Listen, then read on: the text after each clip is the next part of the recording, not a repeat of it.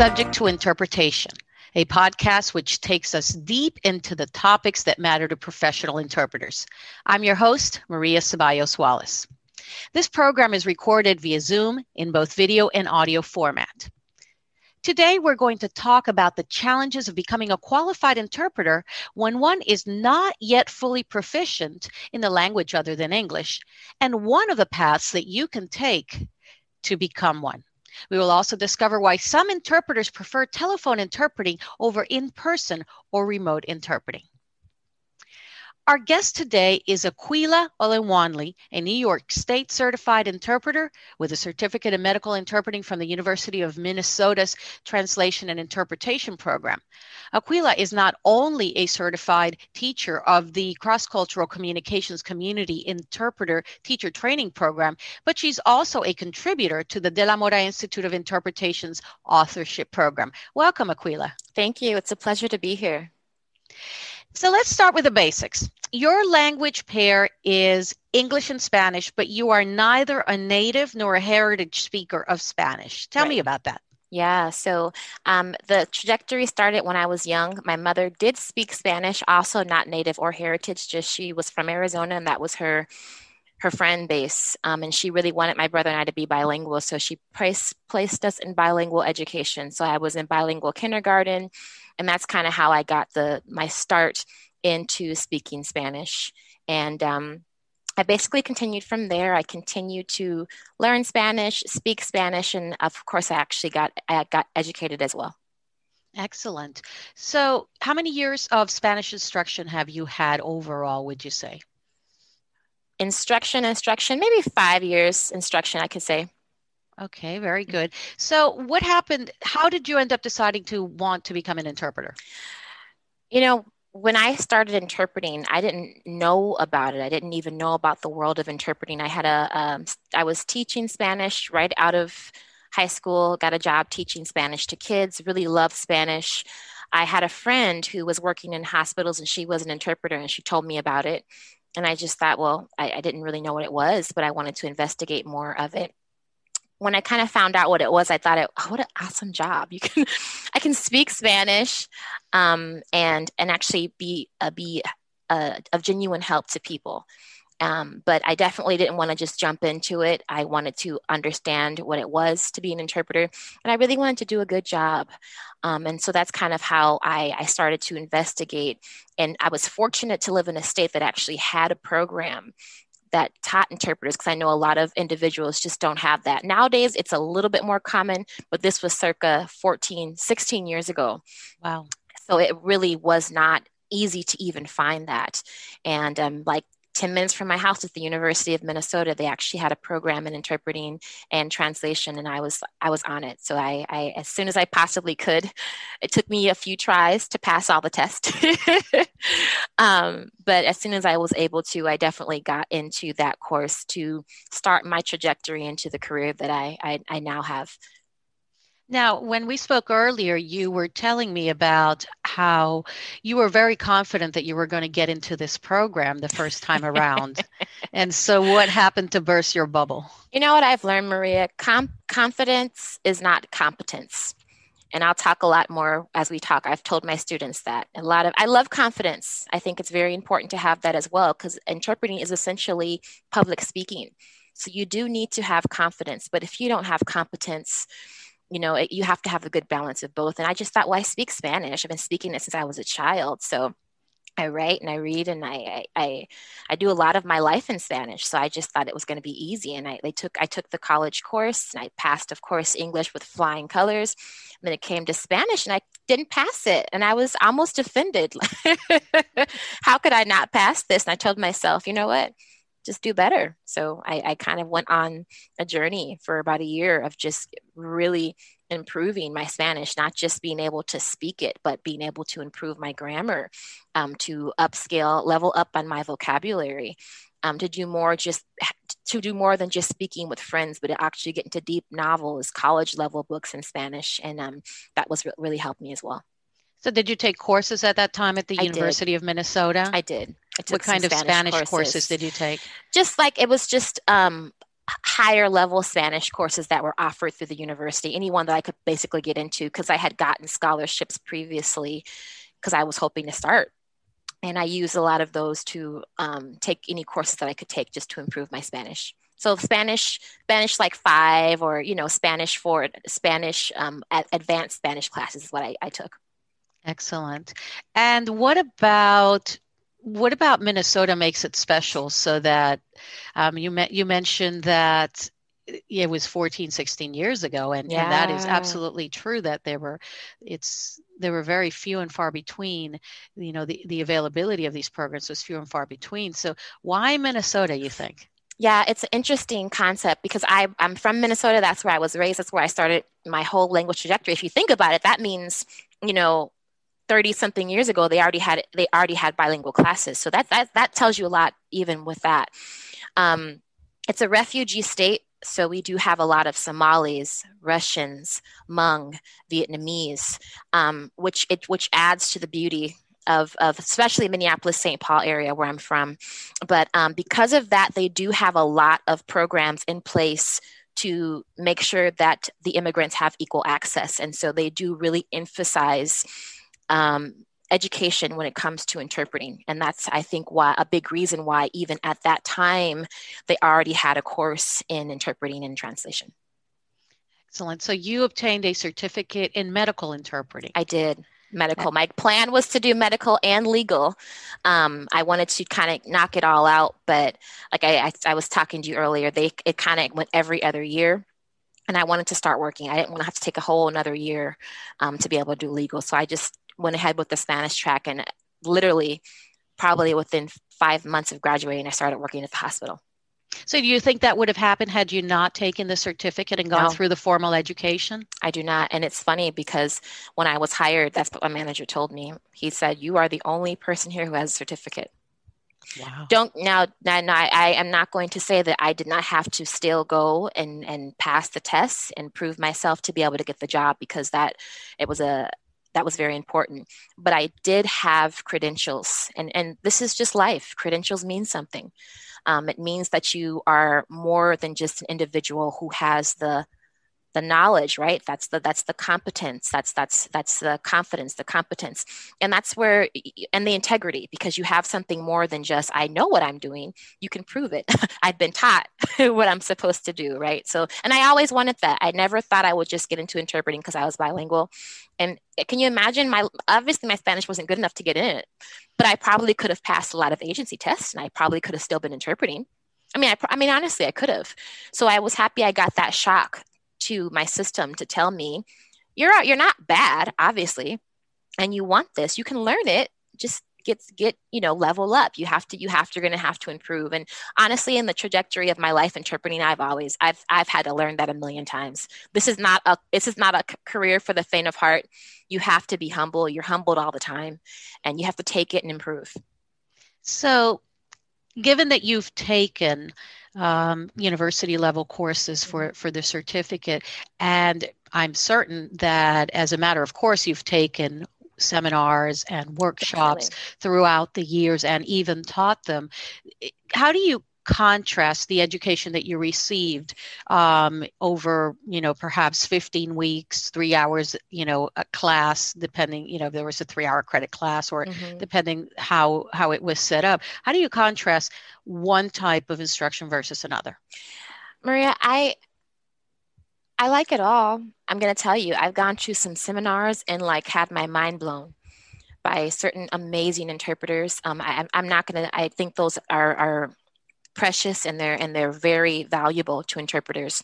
The good thing about a formal education though is it's a building block. So it's like we're starting here, level one, and we're going to get you here. Okay, then you got this. Now we're going to move you here. And that's what education is. Why you start in first grade and you go to college, right? You start with the basics and that that basic foundation is important because like I said, you think you know a lot. Another example is with the translation piece. I did horrible in translation. And once again, I didn't think I was going to. And I remember I got my first paper back with all those marks. And I'm, the, I'm a person who likes to be a good student. I pride myself on being a good student. And when you see your paper is just full of red, went to my teacher and I just asked her, what, what did I do wrong? And my professor was just fabulous. And she sat with me and she took me through what I had to improve, and I did it. Um, so, like I said, this is a humbling career. Um, but it, it is that that that step those steps that you have and it's different when you're at a seminar. Once again they are still fabulous but they they infuse you more. They infuse a lot of what you already have. They give words to concepts that you might have already to a degree understood but you I, I do believe that that basic foundation is is important. It was to me in my trajectory yes. Now, after working in medical interpreting, you also began working well we'll talk about court in a minute but you okay. also worked on for language line and other telephone interpreting agencies mm-hmm. and you've expressed your passion for telephonic interpreting yes tell me tell me why this is this is so in, interesting to you or enticing you know i i didn't like it at all when I was an in person interpreter. I worked at the University of Minnesota. I was a staff interpreter. I felt like super interpreter when I came into the room. They would sometimes have a, you know, a, a telephonic interpreter there until we could get to the room.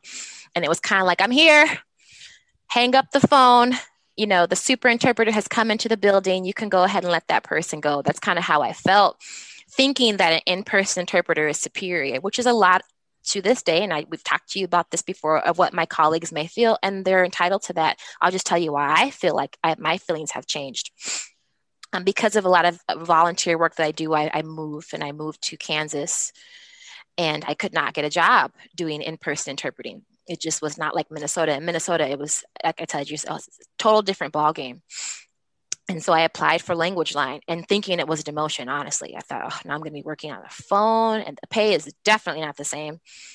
Um, but the training, I just cannot tell you the amount of growth that you can make as a telephonic interpreter because when you're interpreting in person, you work in isolation you know you have no one critiquing you you have no one helping you improve and i'll mm-hmm. get interpreters who um, want to take my course and they'll say do i really need this i had that actually a month ago a, a young gentleman very sincere he's like i've been interpreting for 10 years and i said you can do the wrong thing for 10 years I, I, it doesn't mean that you've been I'm not I'm not putting anyone down. I'm just saying that was my experience.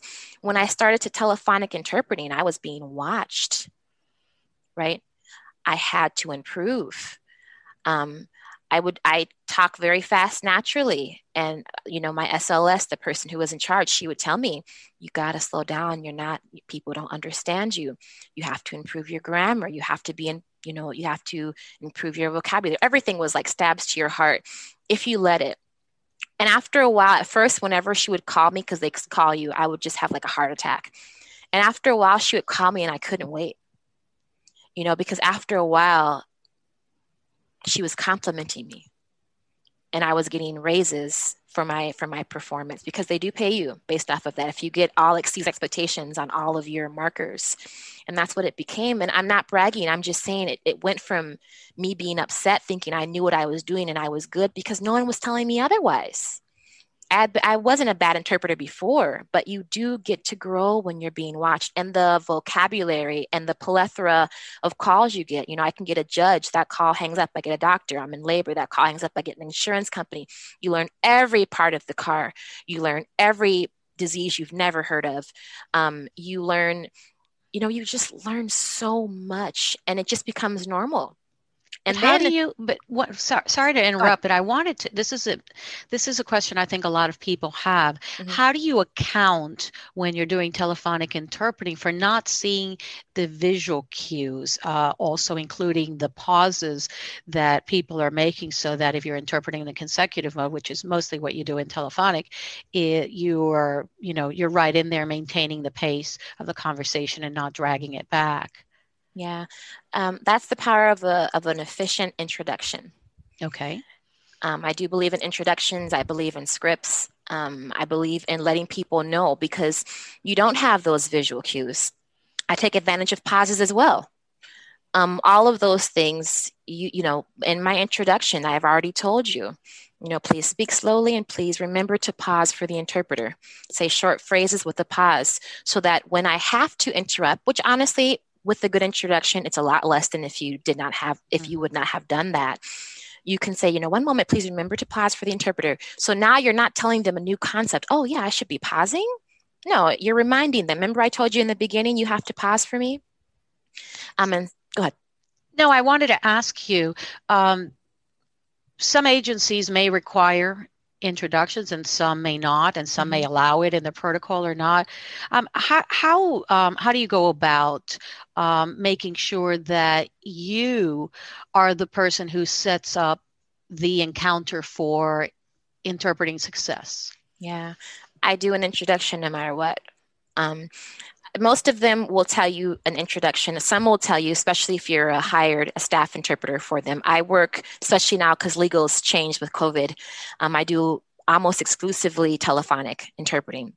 Now, I do have a lot of my own clients, but I do work for agencies, and they do give me that leverage to give an introduction. And so I do, I do give that introduction and make it quick. You know, you don't have to give a, you know, minute introduction. That's a minute's a long time when people want to get to start to talking. And also because when you're giving that introduction, one party doesn't know what you're saying. So you do need to make that quick. But once again, get a nice script. Write down your introduction. If you can memorize it, memorize it. If not, that's the beauty of working on the phone. Have it right next to you. You know, if you could see behind me, I have a full board of scripts. I have a full vo- board of vocabulary. And that's another reason why I love telephonic interpreting you have that ability to reach for those. Um, so yeah, I, I, do believe that a, a, good script and a good introduction really can help you when it comes to um, the issue that you can find when you don't have those visual cues. It's interesting to me because um, whenever I I work as a staff interpreter, and so sometimes I don't have the opportunity to do that introduction. And then you can see all the roadblocks that come so because you didn't do it. So when you do have the opportunity to do an introduction, however brief, then you're really setting the tone and the pace of the encounter so that everybody already knows how it's going to work. Nobody has to guess, and you can just step back and be the voice. And it flows you know, as I do community interpreting, as at parent teacher conferences, whenever I hear I'm at a, you know, they'll, I, you can't see them, so you don't know who's in the room. And they'll start telling you what to do. This is so and so. And I'm, I'm like, oh, pause, this is the interpreter. So I see there's multiple people in the room. I'm going to have to just set some guidelines here. One person speak at a time, even if you speak to each other you have to pause for the interpreter before you answer. And I say that can be challenging, but please remember everything needs to be interpreted. But imagine if I don't give that introduction, they're having a million conversations and they'll be waiting for you. Go ahead. and of course, just... the most frustrating part of it is, including video remote interpreting, is when people are actually talking either right on top of each other or yes. immediately after each other. And then the interpreter has to figure out how to distinguish the questions and the answers and the comments right. among the various participants. Right. And so that's and that's once again a good introduction. And so when that starts, I'm one of those interpreters. I'm gonna pause you right away. Once once you've once one person stops and I hear the next person stopping, please pause for the interpreter. And once again, now I'm just reminding you, this isn't new you knew this right? I told both part all parties and all languages how this was going to go. And you know they'll quickly oh sorry. Like oh yeah i remember now. And I, and it's human nature. When you understand someone's asked you a question that your your tendency is just to answer back. I knew i know what you said. Interpreter having to interpret that is is not it doesn't it's not second nature. But then you got to remind them and once again that introduction helped that to happen Excellent. So you have definitely come full circle. Not only did you accomplish your goal of becoming an interpreter, but you've also become state certified in New York and you also became a trainer. Yes. Why why did you want to, you know, close that loop? Because I know the trajectory and I've coached um, at least one of my my closest friends. She's a she's now a trainer. She's a trainer for Language Line, and um, and I and I just every it was cool to work with her. Every step of the way she would say things to me and, i and i told her i know exactly how you feel. I remember being in that place. I remember the frustration. And um, when i heard about that the training for the community interpreting I, I, I liked the concept of it. I liked the thought of yeah everyone should get trained. Unfortunately because of the pay of community interpreting everyone's not going to go to college. Everyone's not going to go get a degree i understand it. But have something. You know 40 hours is not that much time. The the the amount is not that much believe me compared to what people would pay for other careers that may even pay similar. But don't go in there with just your confidence you but know. you became a trainer for ccc with their community interpreter um, training. Yes for How that reason to be able to to be able to mm. impart that knowledge to people and the training is just amazing. It comes fully with scripts. It takes you through almost every aspect of community interpreting and it and it and it really really emphasizes ethics. You know the code of ethics that interpreters should follow which i did a little survey on, on interpreting and not all interpreters know that they don't know that, that, that there's a code of ethics that they should follow. They they have ethical moral personal principles that they're following but they may not understand that no there's there's a code of ethics that you should be following whenever you're in an interpreting scenario. And so that's what that program focuses on. I really i really want to be able to teach that and, and impart that to other individuals who are going to be getting into the field because don't forget every great interpreter elevates the profession that we're all in right? And every not so great profession interpreter denigrates the profession. And the sad part is they're not bad people when they're bad. I've done bad things i've done things that weren't professional. And i you know you didn't i didn't always know. But if you're not taught you don't you didn't even know that you know? You you're kind of interpreting with your heart only and and your emotions and sometimes emotions can be a, a, fabulous slave but a horrible master especially in the field of interpreting and you're getting your heart involved but when you have that code of ethics it's just that beautiful ruler that kind of delineates, lets you know which where you should be at. So, for those um, listeners who are not familiar with the concept of community interpreter, I think it's probably easier to imagine what medical interpreting is, what court interpreting is, and of course, court interpreting being part of the legal interpreting profession. Right. Um, tell us a little bit more about what encompasses um, community interpreting. Yeah, community interpreting is giving is any form of interpreting that gives an individual or people access to community services. So that's going to include schools, right? Um, it's going to be medical because medical interpreting is a part of community interpreting. So that is a it's a, a huge part of community interpreting, um, and social services. So it's medical, education, social service interpreting what would you say the biggest difference um, in addition to the emphasis on the code of ethics? Mm-hmm. is there is there any other is there any other difference that you would highlight that somebody who is has been doing let's say court interpreting might be called out to do a social services um, call and and they would need to just kind of regroup yeah. and and and find a new center yeah, if you were, if you, I would say the big difference between community interpreting and legal interpreting is that there is an aspect, there is a, it is in the code of, of um, ethics for medical interpreting. That's what we follow as community interpreters, inter- mm-hmm. interpreters, the advocacy. So you can, you know, if if if human dignity, life, or if there's a serious danger, you can be more of an advocate. Well, as you know, as a legal interpreter, they have lawyers who are their advocates. You strictly interpret. Um, let's say in some cultures, um, this may mean no. As a community interpreter, I can I can then you know interject and give that cultural aspect because it's very important. As a legal interpreter, I'm going to have to let the court figure that out. I, I cannot come in and advocate at all in legal. You are strictly sticking to your interpreting. And the important part of all of this is that you actually have to practice all of this. It's not you went to a class, you read it, or you learned it that one day. You really have to put it to practice on a regular basis. Otherwise, when you're in a situation which calls for um, the clarification or the linguistic intervention or linguistic mediation, mm-hmm. um, you really have no skills. You have no scripts with right. which to actually address that situation. And then, by the you know the reverse is if you're in that same situation in a court setting then you have to remind yourself that you have to reset your you know reset your parameters so that you don't you know go be so you're not tempted right. to engage in that kind of activity. Right. Yeah so, very true. so you are one of the things that i love about you you know i love your confidence and your competence but as far as your confidence is concerned, you are not apologetic about loving the freedom that interpreting as a profession gives you. Yes. To what do you attribute your success? And and when I say success, um, I'm defining it. Um, I'm not defining it in dollars and cents right. because that's not that's that that's not what um, what success means to me. I'm defining it in this in the sense that you've been able to accomplish your goals one by one, and you have been able to add a new um, aspect to your um, career and to your toolbox mm-hmm. that allows you to essentially shape the future that you want for yourself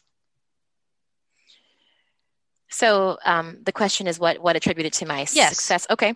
Yeah. Um, I I can say I got into interpreting and I honestly and truly did not do it for money. I, I volunteer. I was truly doing it with my heart and I wanted to learn the language well. So I, I, I do believe that the, the basis was I just wanted to do a good job.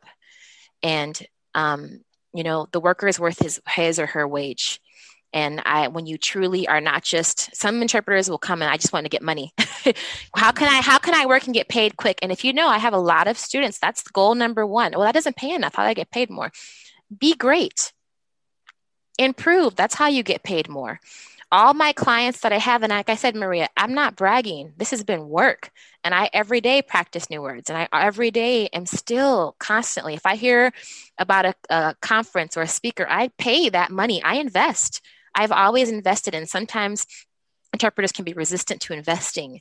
And I think that was a big part of my push too is I've always thought, okay, this is where I'm not good in. I have to get better.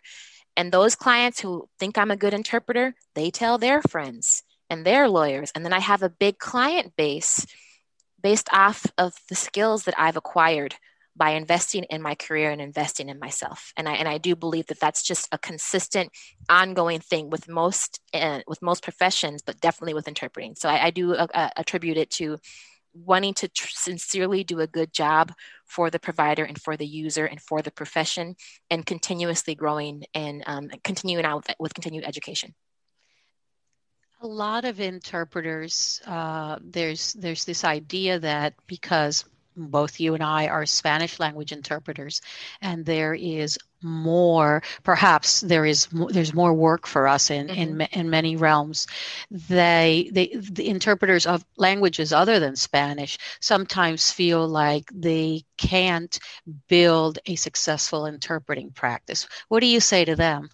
I can point back to my, my one of my closest friends. She's a French interpreter you know and and she was at language line. I, I don't want to say the timing wrong but i think it was between two and three years and they've already made her a trainer.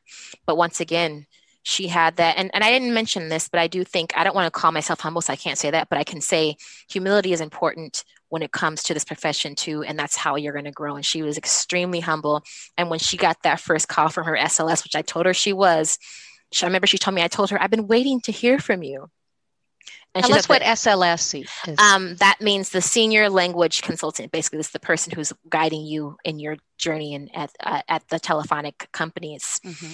And she said to her, the woman said to her, You're the first person who's ever said that to me. So a lot of times people are, are resistant to getting correction. And um, no, but look at where my friend's at. Within three years, she's training. I mean, regularly. So it was that humble spirit that desire to really be good to improve to not to not be resistant to critique to not be resistant to improving to not thinking i already got this. I know the language. I don't need i don't need help. No we all do. We all need to improve and language is ever evolving anyway. You're never going to have it completely. So um, you know it, it, regardless of what language you have when you when you you stand out on your own by being great by doing a good job and by improving And regardless of, um, uh, like you said, regardless of what language you speak, the more tools that you have in your toolbox, yes. the better it is for you to be able to reach out. And especially in this online world where now, you know, telephonic interpreting has been around for a long time, but right now we're probably using it more than we um, were using it earlier because of yeah. the limitations on in person mm-hmm. as well as video remote interpreting so right. those are those are all good opportunities for folks to um, go out and, and continue figuring out what it is that they need to add to their toolbox right mm-hmm. yes what final words of encouragement do you have um, for your colleagues during this um, difficult time that we're living with with regards to covid closures you know, I could say don't get discouraged and take, take advantage of the time because um, it is different. It's a different, it's a different beast. It's a different world. But the great thing is interpreters continue to be needed. And at first, when everything started switching over, there was a good two weeks from like I wasn't getting any calls. I didn't have any work. And now it's ridiculously abundant. So don't use the time to improve your skills. Don't just sit back if you can't find work, improve your skills, and look for other avenues of work as well. Because there's a lot out there. I have my own clients now because I had to kind of make more inroads and and diversify don't just stick to one thing if you get into community interpreting improve your skills maybe you can move on to legal interpreting legal interpreting plays substantially more Maybe you can move on to conference interpreting. That's a beautiful thing about interpreting. Keep building your skills, keep improving. Don't get discouraged. There is work and there will continue to be work for you. Aquila Alawanli, thank you very much for joining us here today on Subject to Interpretation. We wish you a lot of success in your career. Thank you, Maria. It's been my pleasure.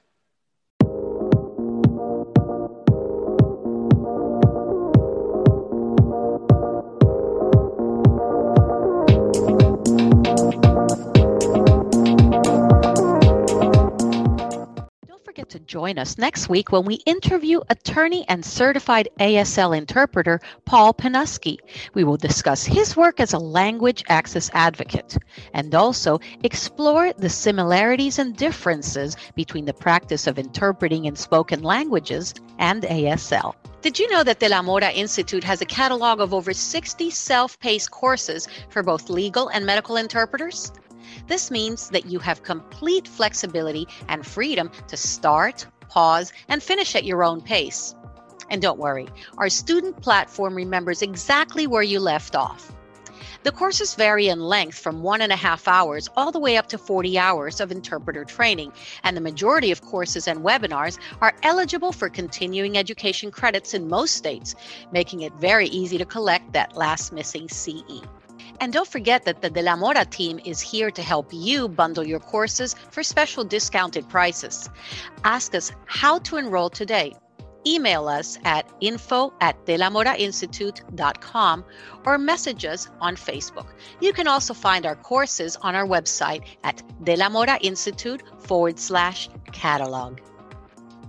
We hope that this podcast has enriched your journey along this fascinating field of interpretation. Maybe you learned something new, remembered something you've forgotten, or are now encouraged to try something different. If you're watching this on YouTube, please share your comments with us below. And if you're listening to us, don't forget to subscribe so you don't miss our weekly episodes. Remember, if at first you don't succeed, learn, practice, and try again. Take care.